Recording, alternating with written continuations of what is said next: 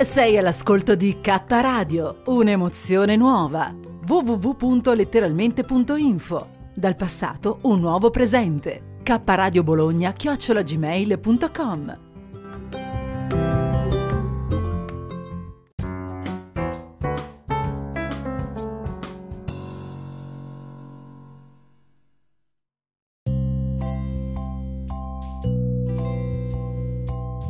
Arcobaleni con Carmelina Rotundo Auro. Non abbiamo altre strade che quelle dell'amore.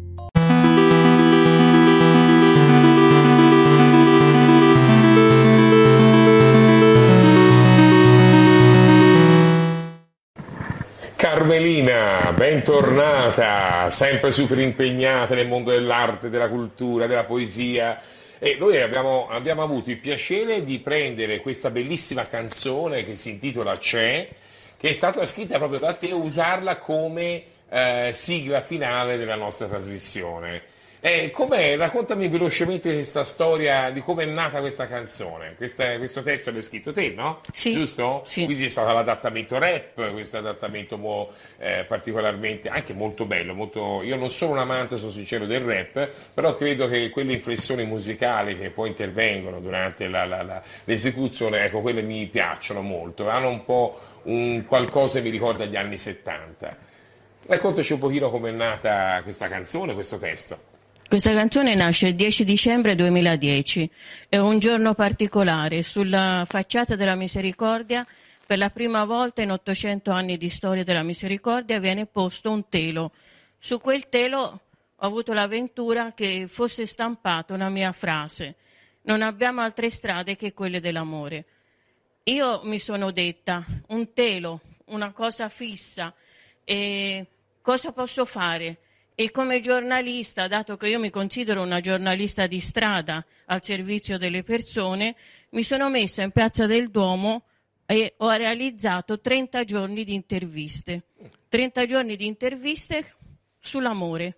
L'amore universale non è solo l'amore, diciamo, tra persone, ma anche per l'ambiente, per gli animali. E tra queste persone che ho intervistato in 30 giorni, potete immaginare dalle 9 la mattina che arrivavo fino eh, alla sera, eh, venivo attratta da questo rapporto di dialogo con le persone da tutto il mondo. E tra queste persone ho incontrato Marcello Brenna, un giovane ragazzo, ventunenne, appena diplomato alla scuola alberghiera, che aveva la passione eh, della musica. Lui abitava a Como e è ritornato a Como, ci siamo sentiti, io gli ho mandato diverse mie poesie, lui le ha arrangiate, come potrete sentire, con un, eh, un tono molto giovanile. E poi ho invitato... Eh, sei, sei, giovane anche te. Eh, insomma, io non sono... sei giovane ancora più, di più dentro ancora, no? La buona Sagittario sei aperta al mondo, no? Sempre giovane. Sì, è vero. Infatti un'esperienza del genere, 30 giorni di intervista in Piazza del Duomo, non penso che sia stata una cosa eh, così facile. Comunque, eh, diciamo, Marcello Brenna lo invito, all'epoca insegnava all'università, alla facoltà di scienze della formazione primaria, lo invito a tenere una lezione.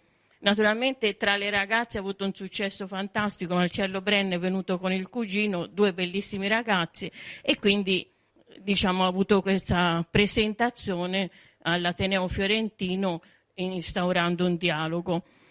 E, e, poi è partito, Marcello è ritornato a Como, mamma, siamo stati in contatto con la mamma di Marcello e poi ho dimenticato la cosa, ho dimenticato la cosa. Quando mi sono decisa poi a recuperare questa amicizia, lui mi scrive un'email che partiva per il Brasile e da allora io non sono riuscita più a rintracciarlo. Allora, due bellissimi ragazzi, bisogna che tu li riveda, insomma, no? sì. eh, vero? magari, magari Comunque, Carmelina, eh? lanciamo un Facciamo un appello. Eh, perché un appello a chi l'ha visto. A Como, perché, facciamo una, una tra, di, di, eh? Sì, di... lanciamo un appello se qualcuno ha notizie di Marcello Brenna.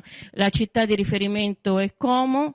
Okay. E, e questa partenza per il Brasile non so poi come è andata a finire. Speriamo che sia una storia da raccontare ma nuovamente. Ma sicuramente. Grazie. Sempre piena di sorprese. Grazie Carmelina.